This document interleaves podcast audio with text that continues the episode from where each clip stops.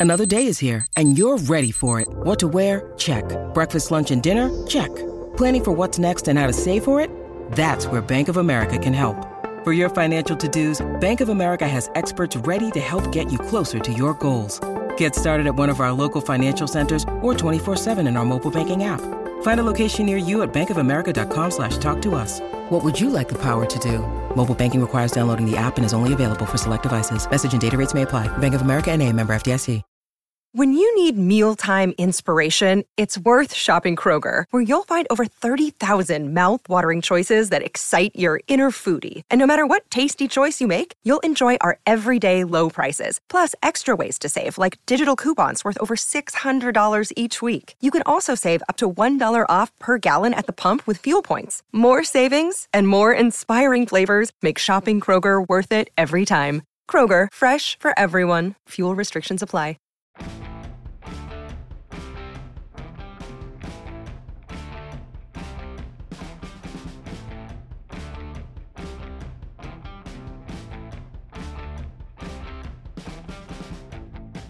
What's going on, everyone? Taylor Kyles here for CLNS Media, bringing you another episode of Pat's Daily, second of the day.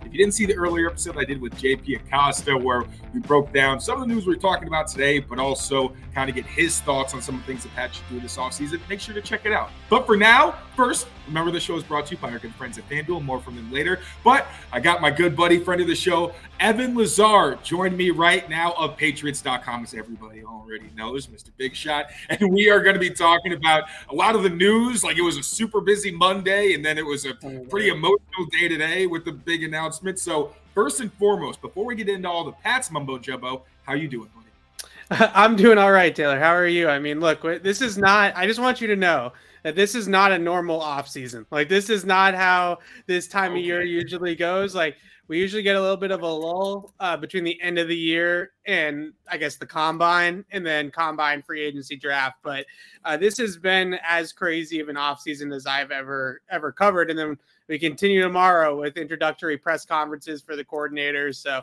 uh, not this is as crazy as it's ever been for me. So don't don't worry, this is not normal. yeah, I thought the whole moving from LA to Boston was going to be like the craziest offseason, but no, Give me a run yeah. for my money this year. I cannot go to the grocery yeah. store without having like a cold chill down my spine. Like something might happen and I'm going to have to sprint home. Uh, yeah. But that big piece of news from this morning Matthew Slater retiring after a Hall of Fame caliber 16 year career. I feel like it's one of those career arcs where somehow not somehow I understand, but sometimes it's hard to really understand the value of a Matthew Slater if you're not in the building. Yeah. If you're, you know, one of the people who goes to the bathroom or goes to like get another drink anytime the punt team comes on or it's a kickoff or anything like that. So, as someone who's studied this team so closely for so long, give me your perspective. What did Matthew Slater mean, not just to the Patriots organization, but also to the game of football?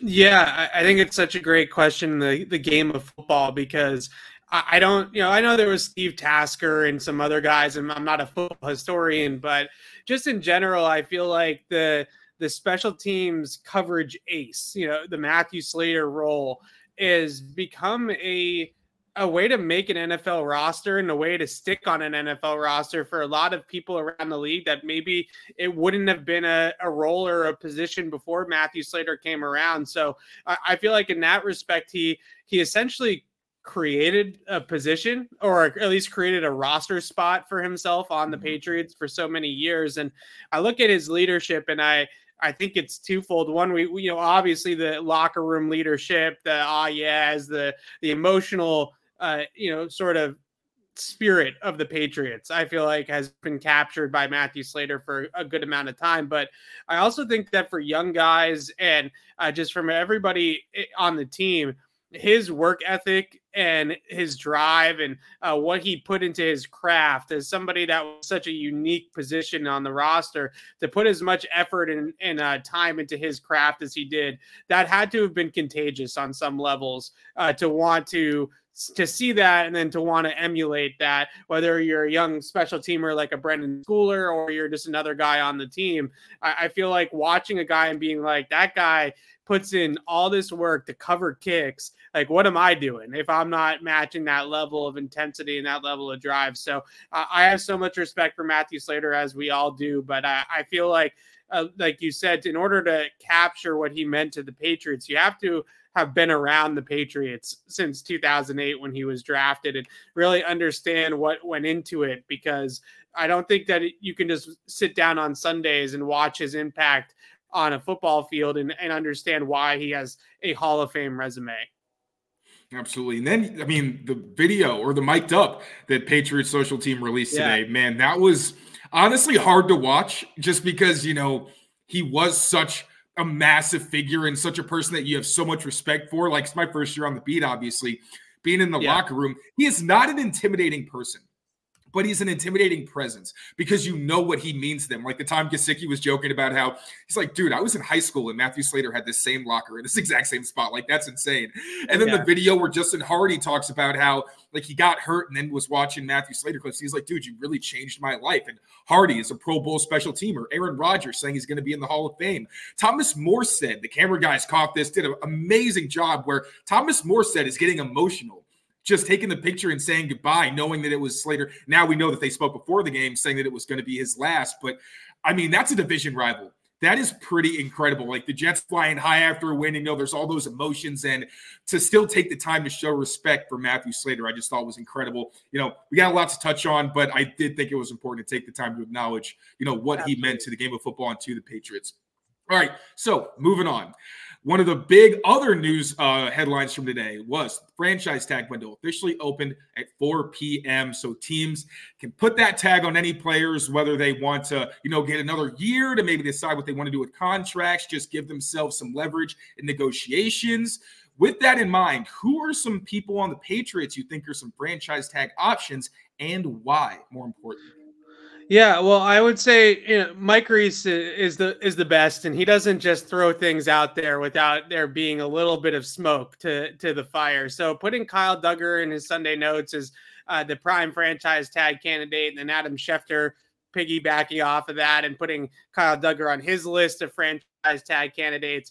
I think that there's a lot of smoke around the Patriots tagging Kyle Dugger, and I I understand that for a lot of people, Mike Onwenu is is a bigger priority to keep around uh, than Dugger is. But I think, as you and I both know, Taylor, uh, Kyle Dugger is one of the most versatile players in the Patriots defense and maybe in the entire NFL. Just talking about uh, unique alignments and where he's uh, lining up first, second, third level of the defense, inside, outside, deep safety, box safety. So to be able to replace him it's not just a one for one. Like it's not going to be one guy that's going to be able to step in and do all those different things. So I think that there's a lot of value in what Kyle Dugger brings to the table. I think there's a lot of playmaking in what Kyle Dugger brings to the table, just being around the football uh, as much as he is.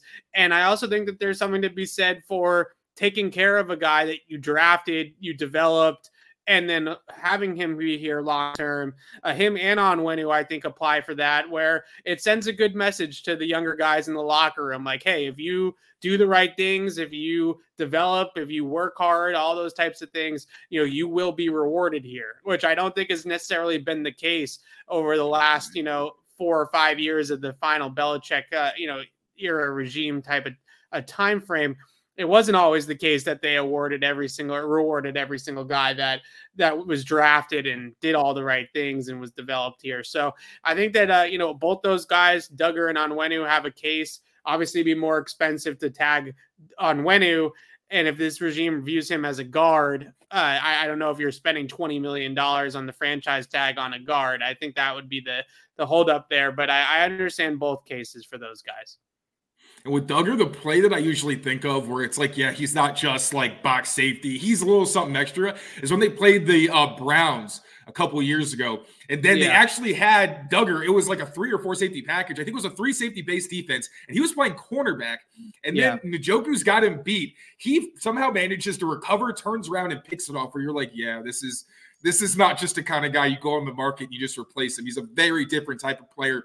I was curious what your thoughts were on his 2023 season because all the like he played deep way more. I think it was like I think the math was like four and a half times more free safety than he played at any other point in this position or in his next career high, like way, way more. And obviously kind of took him away from his strong suit. I did think, and this is probably just something we have to live with, the tackling. I feel like every year when you want to nitpick something in Kyle Dugger's game, it's that doesn't always wrap up. He tends to come in high, and sometimes he just has people like run right by him. Do you think he had a down year necessarily, considering like the role he was put in, and maybe that's why you're thinking about the tag? Or is there another reason? Because for me, I do I hate to say it because he is such a difference maker, but I also felt like the quality yeah. of the big plays he made weren't quite what we've seen in years past. And again, I would think that they would say, okay, we need to get somebody to take more of those deep snaps and keep Dugger close to the line of scrimmage where he's at his best. Yeah, I, I, couldn't agree more. Look, I, I, don't think you can look at the film from 2023 and say that he was as good as he was in 22, or make this argument that he was a a franchise safety. You know, a guy like Antoine Winfield Jr. I think is a no brainer franchise tag for Tampa Bay. I'm not sure if I would put Kyle Dugger in that category. And I think the main reason is his coverage ability. I, I do think that he is a little bit um, susceptible to getting beaten coverage, uh, maybe a little bit more than a true, you know, lockdown box safety or you know great rangy center field safety. Uh, you look at plays like against Dalton Kincaid and the Buffalo Bills, where you know he said that he read run, kind of thought the formation down and distance was more of like a run play, and uh, got caught by surprise that uh, you know Kincaid blew past him and give, gives up a big explosive play. I think those types of plays uh, that are on his film maybe a little bit more. Um, than you would like for somebody that you're going to pay a big guaranteed money contract to. So I wonder in some respects if maybe that is why they do go the tag route because it's not a long-term commitment. It is just a mm-hmm. one-year commitment. Let's see what he looks like with this coaching staff.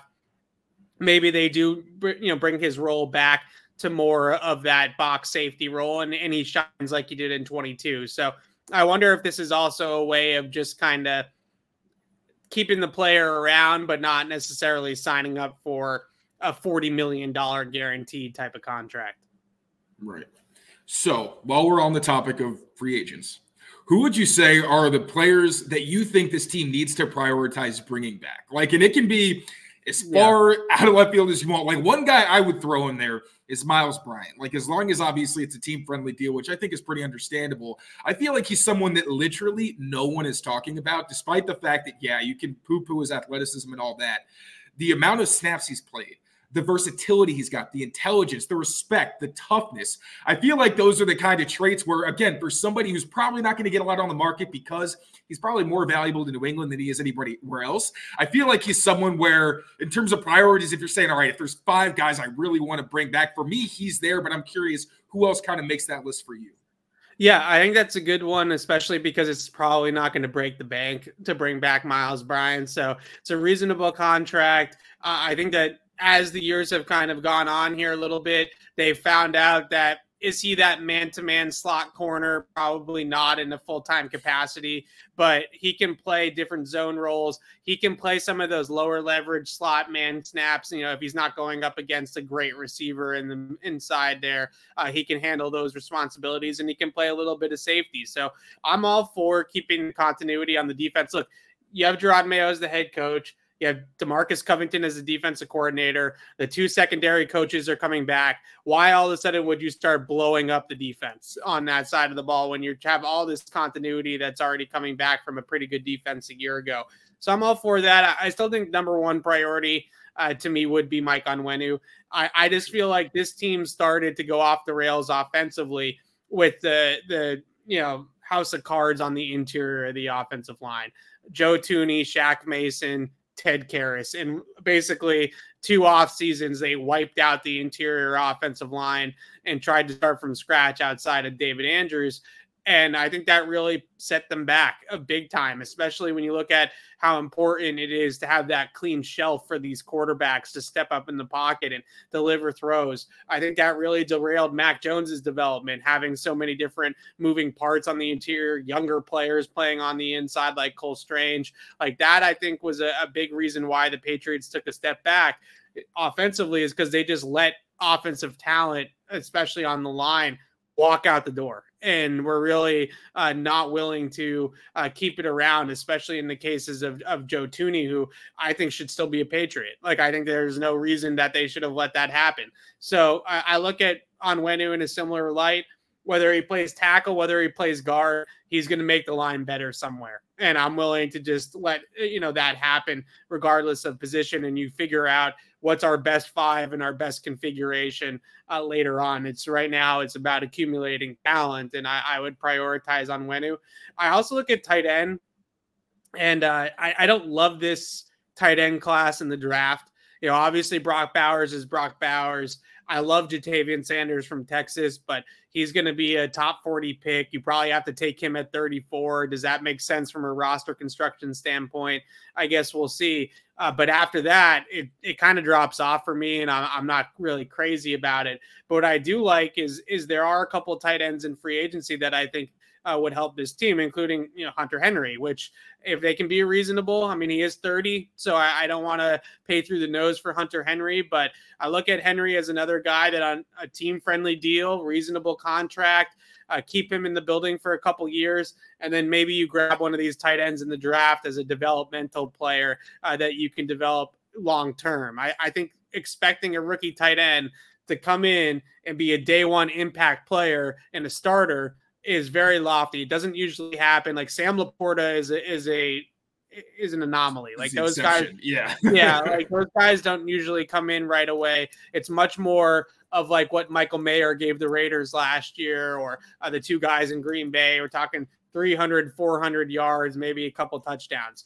Uh, that's a big drop off in production from what Hunter Henry has given you the last couple years. So I look on Onwenu, uh, Henry. Uh, certainly, Dugger, I, I, think, belongs in this category. And I agree with you on Miles Bryant as well. I'm curious what you think about one, the edge position, Anfernee Jennings and Josh Uche, and how they should prioritize them. And also some of the depth tight ends. I feel like Pharaoh Brown, he could go one way or the other. It's not a huge needle mover, but it makes sense if they bring him back because he's got experience with Van Pelt. But Gesicki's an interesting one. I personally think they'd probably be better off with someone like Harrison Bryant, who I also think has some kind of breakout potential, is probably going to come really cheap, has experience in the system, can probably translate really quickly. But how do you feel about Gesicki and whether or not he fits into this new offense? Because I'm not so sure I see it, even though I really like him as a person and think he kind of got a raw deal as a player last year. Yeah, that, that's a fair point there at the end, but I, I'm with you. I, I think the big thing about this offense with Alex Van Pelt, from what we've seen, is that that explosive big playability from the tight end position is something that he can really bring out with all the play action, with all the bootleg, you know, all the misdirection that they do throw in this offense. If you can have a guy, obviously David Njoku is is a rare specimen. Like those guys don't necessarily grow on trees.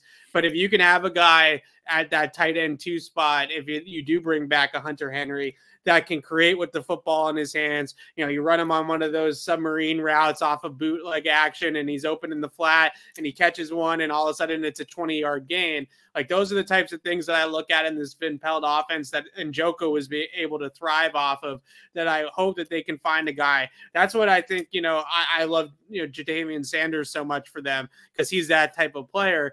Now, maybe that's a little bit more of an investment than they want to make at tight end. But I look at a guy like Gerald Everett as someone that I would maybe target in free agency because he does have that rack ability. He's not necessarily that downfield threat uh, that you know produces uh, on those downfield routes like up the seam and things like that. Uh, but you give him the ball in his hands around the line of scrimmage, and he's going to create with it. I, I feel like this offense. In a lot of ways, is like what they envisioned Jonnu Smith being able to do for them, but they just weren't in that offense to begin with. And I feel like Gerald Everett is a lot more like that Jonnu Smith type and maybe they can get him for a decent uh, contract that's not too expensive. So uh, I look at that as a fit. You know, obviously Dalton Schultz is somebody that's a little bit younger than Hunter Henry and kind of fits the same mold. But I definitely look at a, a guy like Everett or even Noah Fant and say, you know, those are two guys that might be able to bring uh, some chunk playability to the offense that has shown that a guy like David and Njoku can go off for 900 yards in this scheme. Yeah, I was gonna say Gerald Everett, so like less expensive or rather affordable, uh, uh Jonnu Smith. Right, uh, exactly. But then going back to the edge guys as well. So thoughts on Anfernee oh, Jennings because yeah. I feel like he's probably in that tier. It's okay. I threw two questions at you. That was my bad. But like Jennings, I feel like is in that list of like as long as he's not asking for crazy money, you got to bring him back. Because yeah, the pass rush isn't there, but the playmaking on early downs, like if you can get teams behind the sticks or if there's an entire like edge of the line of scrimmage they can't run at, I feel like that's hugely valuable. And then Josh Uche, I really want to know what you think about why he regressed because I understand there was the foot injury and he did have a pretty hot start early in the year. But it also just felt like even when the foot wasn't an issue, the quality of pass rush that you got out of him wasn't really the same. And then obviously, especially the last couple games, you had him blowing some assignments where you're just like, Uche, man, you can't be doing this, considering like they're trying to give you a chance out there on some rundowns, yeah. and you're not going to get many. So, what do you think and how they about how they should uh, prioritize those guys? Well, I, I I am in the school of thought to a degree that Anfernee Jennings is the the guy you pay out of these two, but I am curious to see what kind of scheme they play under Covington and Mayo. Obviously, it's going to be similar to what Belichick wanted to do, but how much of setting the edge and being disciplined and gap discipline and rush lane integrity and like all of how much of that is going to translate versus you know we are going to allow guys to have a little bit more carte blanche on the edge to rush the passer because I feel like Uche's drop off last year that really got in his head, if you ask me, that he needed to be mm. more stout on the edge. He needed to be more disciplined in his rush lanes, and he couldn't go into his bag because I talked to him about it a little bit uh, during the season. I was like, dude, like last year you were in your bag, man. Like you were spin moving guys, you were ghost rushing guys, you were using that little hezzy move. Like I haven't seen where it where did that go? Like it's I know you're still capable from an athletic standpoint uh, to be able to do all that stuff. And I feel like a lot of his responses were about trying to pigeonhole himself into this type of defense. And he really wanted to be a mm. long term fit in a Belichick defense. And, uh, you know, that wasn't necessarily what they were looking for, which is a little bit of a head scratcher when you think about your, okay, so they're not looking for a 12 sack guy. Like they don't want people sacking the quarterback. Like, all right, I guess that whatever, but not to like rag on Bill. I just, I think that if you allow Uche to beat Uche, and get back into that bag of tricks like he was in the second half of 2022, uh, he's still going to be a high level pass rusher. So I'm not sitting here saying that you know just let Uche walk. I, I think that there's still a, a, a possibility and really a, a wise decision to try to make something work with him. Obviously, continuing to say don't overpay, don't overpay. But uh, I would definitely look at Uche and say with some younger coaches, maybe a little bit of a different scheme, uh, you know, they might have that ability to allow him uh, to pin his ears back. And certainly, uh, you know, as well if Matthew Judon isn't here, uh, I think that you have to allow him to do that. But I'm sure we'll get into some of the names in the free agency class on the edge. But depending on uh, what happens with the franchise tags, this is a, one of the more loaded uh, position groups in free agency is edge rusher. So I, I do wonder if they go out of house in some of these spots. Yeah, and it also seems like it, in the draft, at least in all the mocks I do, like I haven't watched these guys enough to be like, all right, they should be way higher. But it seems like on day three, you can get guys where it's like, yeah, he needs some time, but if you need pass rush shoots immediately, he's got it. It's like, all right, yeah, perfect. Because ideally, yeah. they're not going to need somebody to play every single down, and you know, you still don't know what they're going to do in free agency. Before we get to those free agent names, quick word from my friends at FanDuel. We'll be back. Get buckets with your first bet on FanDuel, America's number one sports book. Because right now, new customers get $150 in bonus bets with any winning $5 bet. That's 150 bucks if your bet wins. Bet on all your favorite NBA players and teams with quick bets, live same game parlays, exclusive props, and more. Just visit fanduel.com slash Boston and shoot your shot. FanDuel, official sportsbook partner of the NBA. 21 plus and present in Massachusetts, Hope is here. First online real money wager only. $10 first deposit required. Bonus issued as non withdrawable bonus bets that expire seven days after receipt. Restrictions apply. See terms at sportsbook.fanduel.com, gamblinghelplinema.org, or call 800 327 5050 for 24 7 support. Play it smart from the start. GameSenseMA.com or call 1 800 GAM 1234.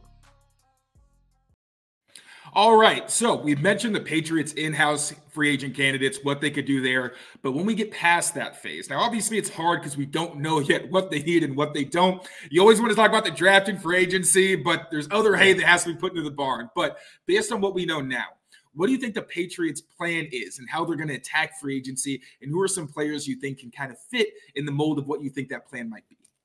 Well, uh, they, they have cash to burn, as Jerod Mayo uh, told us. So I, I, think they're going to be big spenders in free agency. But I, I look at this and I do think that they have to learn a little bit from the 2021 uh, free agency spree and really follow the talent in this free agency class. And um, you know, I had this take on Patriots.com today. I, I, I feel like when you just look at the available free agents, and again, you know, the tags might change some things a little bit here, but there's so much talent on the defensive side of the ball that might be hitting unrestricted free agency that I look at it and say, would you rather pay, you know, a, a, a fine B plus level wide receiver like he's an A plus level wide receiver, or would you rather give a bag of money to Christian Wilkins or Brian Burns or uh, mm-hmm. Josh Allen, not the quarterback, the edge rusher, you know, like one of these types of guys.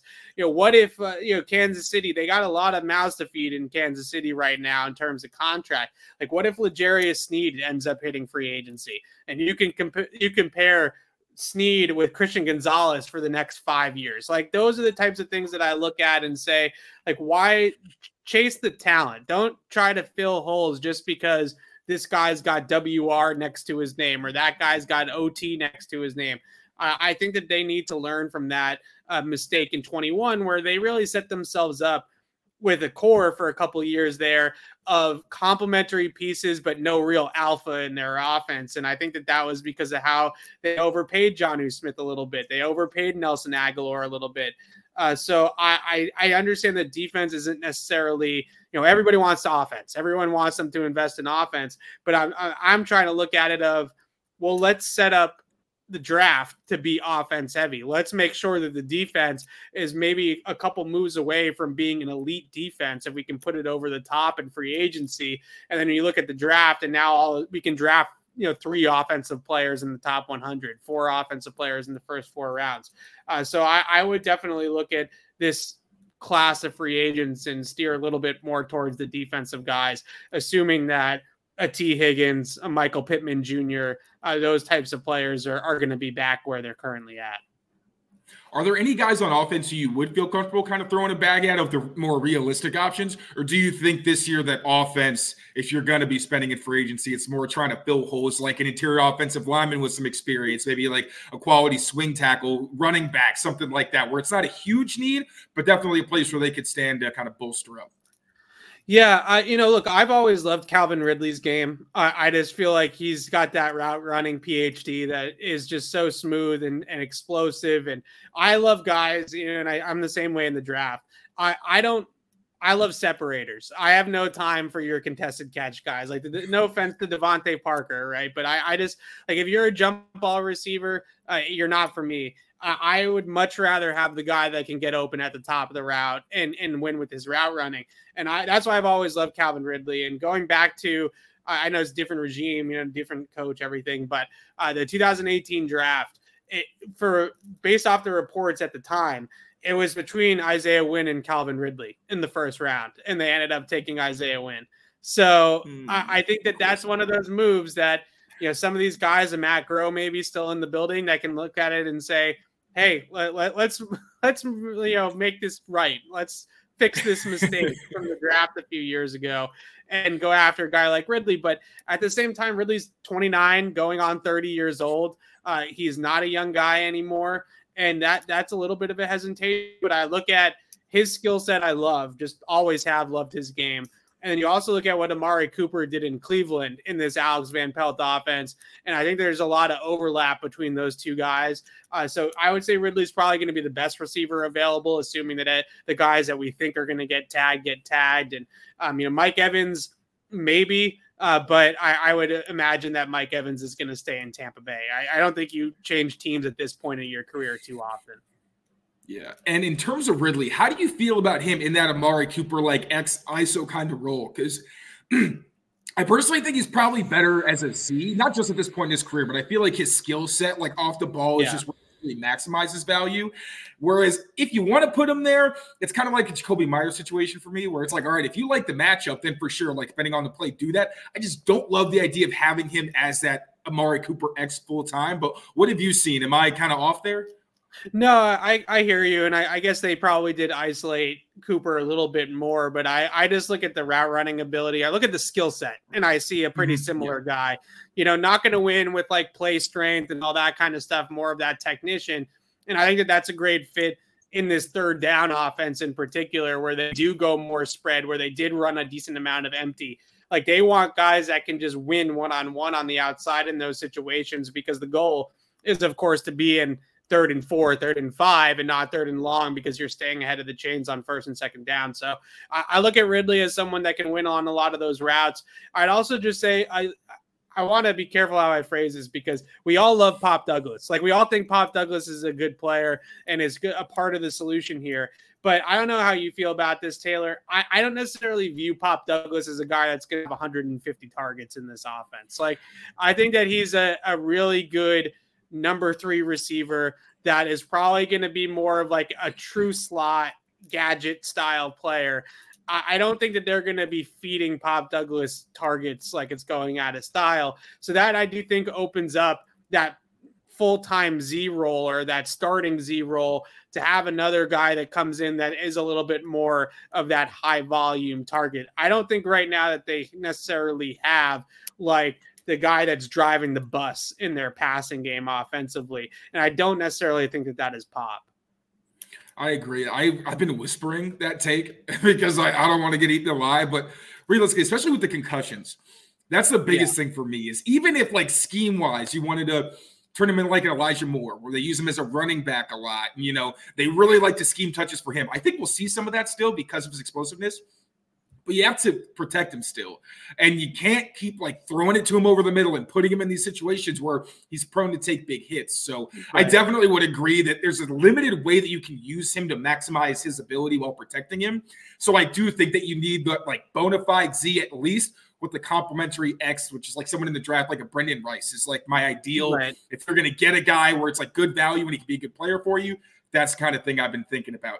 Also, I'm curious how you feel about how much money they actually have to spend because the reason they have so much cap space is because they don't have a lot of players under contract. it's like this yeah. year and next year, it's looking pretty bare. So, I mean, I know it's fun to be like, oh, they're going to pay these two players like 20 million. They don't have that kind of money. So, what do you think realistically we should expect if, say, they re-sign, you know, they franchise Dugger, re-sign Onwenu, keep Jennings, Bryant, and who's like a Hunter Henry like that right there, you're probably at like half of the spending money you were going to have. So, and then you need money for draft picks, and then throughout the season, yeah. you have to sign guys just in case. So, how many of these big type of contracts do you think we'll actually see? Well, I, I do think that there is some buyer's remorse from the 2021 spending spree with ownership. So I, I, don't necessarily think that they're going to set a record for free agent spending again, like they did a couple years ago, because I remember right after they did that, uh, you know, Robert Kraft came out in the media during the owners' meetings and said, "We used to make fun of teams that did this. Like we, we this was not this is not how we want to build."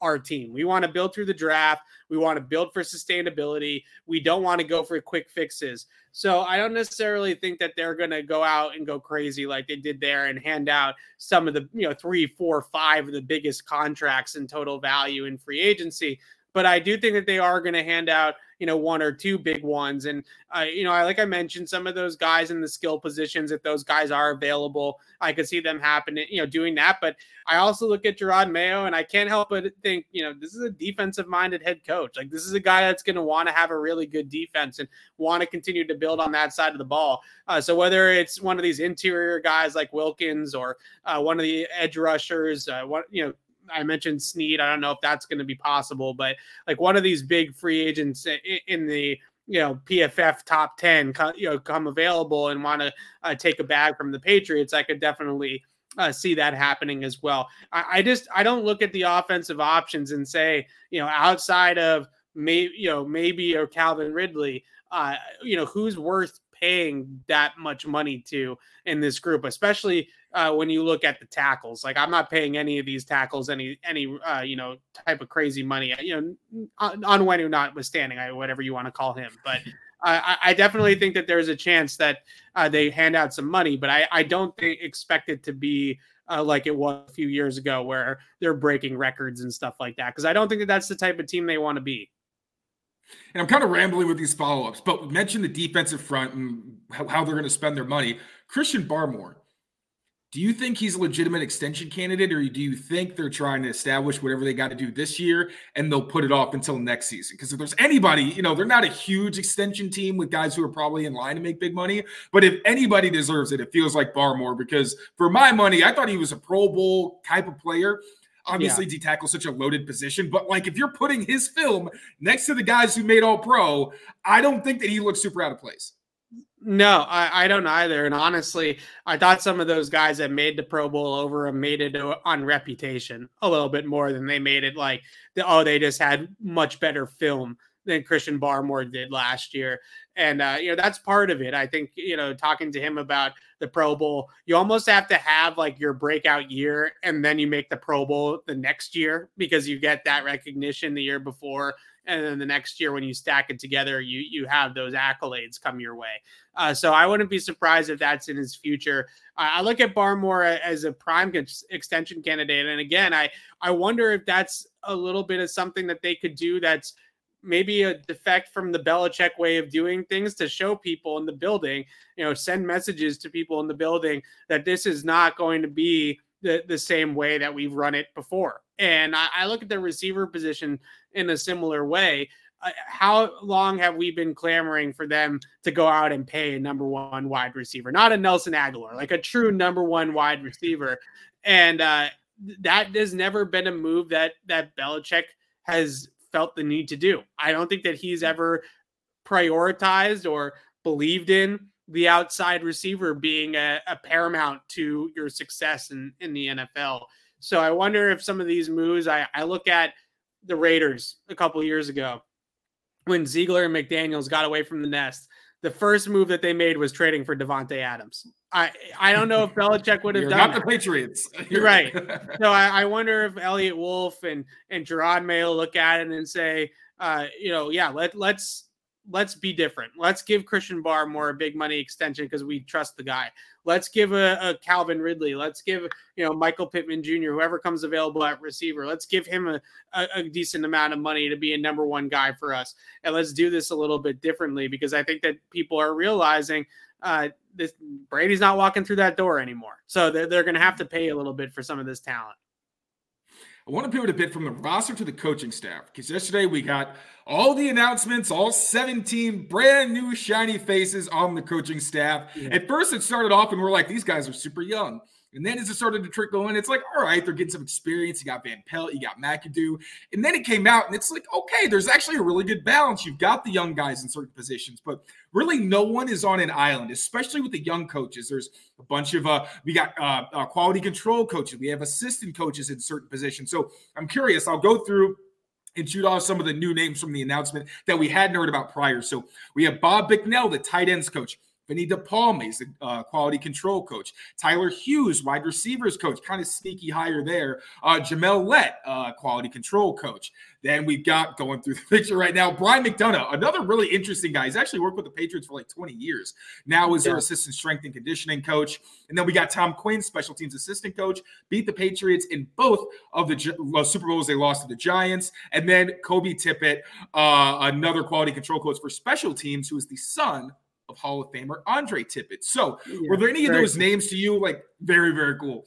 Uh, so, yeah. were there any of those names that really stood out to you? Something you thought was really interesting about those candidates? Because I'm understandably not super familiar names, but I did think that a lot of them had pretty interesting resumes where I'm like, okay, I would like to see how this works. Like I'm I'm cautiously optimistic, but I don't think it was the same kind of like who the hell are these guys that a lot of people maybe had that knee jerk reaction to when it was announced. Yeah, you know, look, I, I think that uh, Bicknell has a lot of experience. And you look at his resume, uh, quarterbacks, receivers. Uh, he's coached a lot of different places, Safeties. a lot of different positions. he's been coaching for like you know 30 years or something crazy like that. Uh, so I like that he brings a lot of experience to the staff, and I, I, I think that that's a good thing. And I look at a guy like Tyler, who's uh, obviously when he was here, uh, his first stint the last couple years he had to have stood out to Jerod Mayo somehow. Like you don't just bring this guy back out of thin air uh, for no reason. So when he was with the Patriots as an offensive assistant, obviously Mayo caught wind or or observed his football IQ and, and thought highly of the guy. The other angle of that, which I, I personally love because you know we, we're draft guys, uh, the intel that he brings from Washington, I think is extremely valuable, uh, especially looking at the positions of the players that are going to be in this draft from Washington at quarterback and receiver, and even a guy like Fautanu, you know, I think might be a guard, but can play tackle in the league too. Uh, so I look at their ability to pick the brain of Tyler Hughes of, you know, what makes these guys tick, you know, who are your guys that you really trusted, who are your alphas, you know, that type of stuff I think really matters. And I'm not saying that they're necessarily going to draft Rome Odunze or something like that. Uh, but if you're sitting there at 34 and you don't take the quarterback early, like is Michael Penix Jr. an option? If you need a receiver on day two, is uh, Polk or or Jalen McMillan, who I like a lot as well, are those guys options? So I think that that's a, a really interesting hire, and I think Tiquan Underwood is someone that I know has a really good reputation at Pitt and uh, was uh, kind of a rising star a little bit in the receiver world. So maybe he's the guy that is out there that's actually working on technique, working on releases, like that kind of stuff. And I think Tyler Hughes is maybe a little bit more of a game plan, you know, X's and O's, that, mm-hmm. you know, that side of things. Um, so I look at those guys and and I think that that's a decent room. I love the Tiquan Underwood hiring. Uh, I think that he's someone that um, has really, like I said, you know, Jordan Addison talked really, really highly of him when he was at Pitt, and a couple of those receivers have played pretty well for them, and uh, is someone that is more of that footwork release package, you know, technician type of guy. So uh, I, am excited about that hire. I think that that's a th- those are the types of guys that in the past the receivers have definitely gra- gravitated towards. And then just kind of adding to it, like Scott Peters and Robert Kugler, I feel like are a couple guys that kind of yeah. Maybe not as much Scott Peters because obviously working for Brian Callahan, like that's pretty good resume to have, even if he hasn't had his own position group. But then I know Robert Kugler, I was seeing things that were like, yeah, he's seen as a rising star. And I was like, oh God, I had no idea. You wouldn't expect it from his background. But yeah. again, it's just a lot of these guys where at least their reputations are good. You know, I think the only guy who they hired who really I haven't heard much of anything about is Taylor Embree. Taylor Gang, though, so I gotta love him. But I mean, the rest of those guys, I do feel like there's at least something where you're like, all right, I can understand why you're at least giving this guy a chance. And everybody else, like Bicknell, also has the Alex uh, Alex Van Pelt um, overlap. They were together in uh, Cincinnati with the Bengals at the end of the Marvin Lewis era, right at the beginning of Zac Taylor. So again, cautiously optimistic, but I love that background. Last thing I'm gonna hit you with before we get out of here: Combine coming up soon. Not super soon, but soon enough. Who are some guys, obviously positions in need we're probably going to be focused on, but are there any specific players who you're really going to be locking in on and trying to uh, pay attention to? Also, are you going to be there? I am. Uh, oh, yeah. All right. So we'll link up then. All oh, right. awesome. I'm glad you're coming. Yeah. We'll be there the whole week on uh, patriots.com. So there's going to be a lot going on. I, think it's going to be a little bit more open from a Patriot standpoint than what we've seen in the past. In the past, Bill Belichick has never hasn't talked to the combine. Shouldn't say never he hasn't talked to the combine in probably a decade, right? Like it just isn't something that he's he did. So I, I, expect that to change this time around. So we might hear from some of these Patriots guys. I'm, I'm crossing my fingers not to give out any too much inside information, but I, I do hope that we're going to hear from Eliot Wolf, which I think would would be really good. Uh, seeing that it does sound like he's the one that's actually running the show right now from a personnel standpoint. Uh, but in terms of the players at the combine. I think the biggest things for me uh, you know, we got some of them at the Senior Bowl, so I guess uh, this has been covered for kind of those day two guys at the tackle position. But guess what? Uh, arm length matters. Okay, like so, like getting some of these measurements on these arms. I know that's super nerdy, uh, but I, I think that's important uh, because you know it's really hard to play tackle in this league um, with shorter arms. It just it, be that ability to establish first contact and uh, you know keep yourself uh, you know clean in your chest and things like that. If you got those shorter arms, it's it's really difficult to do. Uh, so I do think that that matters. I, I look at the quarterbacks, and I, I, think a lot of things that matter are behind the scene behind the scenes with them. Uh, th- this is a point in time when you start to get to interview these guys and really get to know these guys as people. And I think that's really important when it comes to a leadership position like quarterback. You know, the film's the film. Uh, but now is the time when teams uh, get their hands on these guys to talk to them and get to know them as people and leaders and football IQ and put them on the whiteboard and test them and like you know things like that. Uh, they don't get to do that during this, the football season in the fall. They don't get to talk to these guys. So I think that's important. And I was talking to Camren Williams, the Patriots uh, college scouting director, at the Senior Bowl for a piece, and uh, he said that there's still a lot of value in the 40 yard dash and the athletic testing for the wide receivers. You know, yes, they they use a lot of the player tracking data uh, that everybody else uses. You know, the in game tracking data, uh, but they still put a lot of emphasis on uh, you know how athletic these guys are. It's an athletic position, it's a speed position, and that type of stuff still matters. So I'm not necessarily looking at you know, oh, how fast does a guy, you know, X or guy Y run? But just in general, I, I think that it's important to, for all these guys to run well, uh, obviously, you know, at the receiver position in particular. Evan, always a pleasure, buddy. Thank you so Absolutely. much for stopping by. Please let the people know where they can find you. You know that little caveat, and what great work you got coming down the pipeline that we should be looking out for. Yeah, so you can find me at uh, patriots.com, obviously, and you got the the little Twitter handle, you know, right right there, so you can uh, follow me there. But like I said, uh, we're doing a whole lot of you know combine preview, draft preview type of stuff over at patriots.com, and uh, we'll be at the combine all week week uh, doing uh, podcasts, written work, all that kind of stuff. So I'm really looking forward to. Is this your first trip to the combine?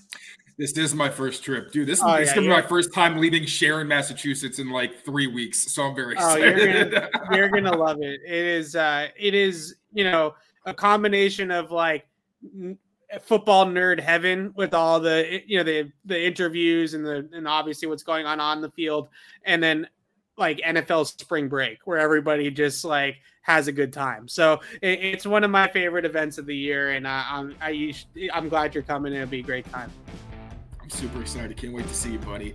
Thank you all for watching so much as always. Now, take care of yourselves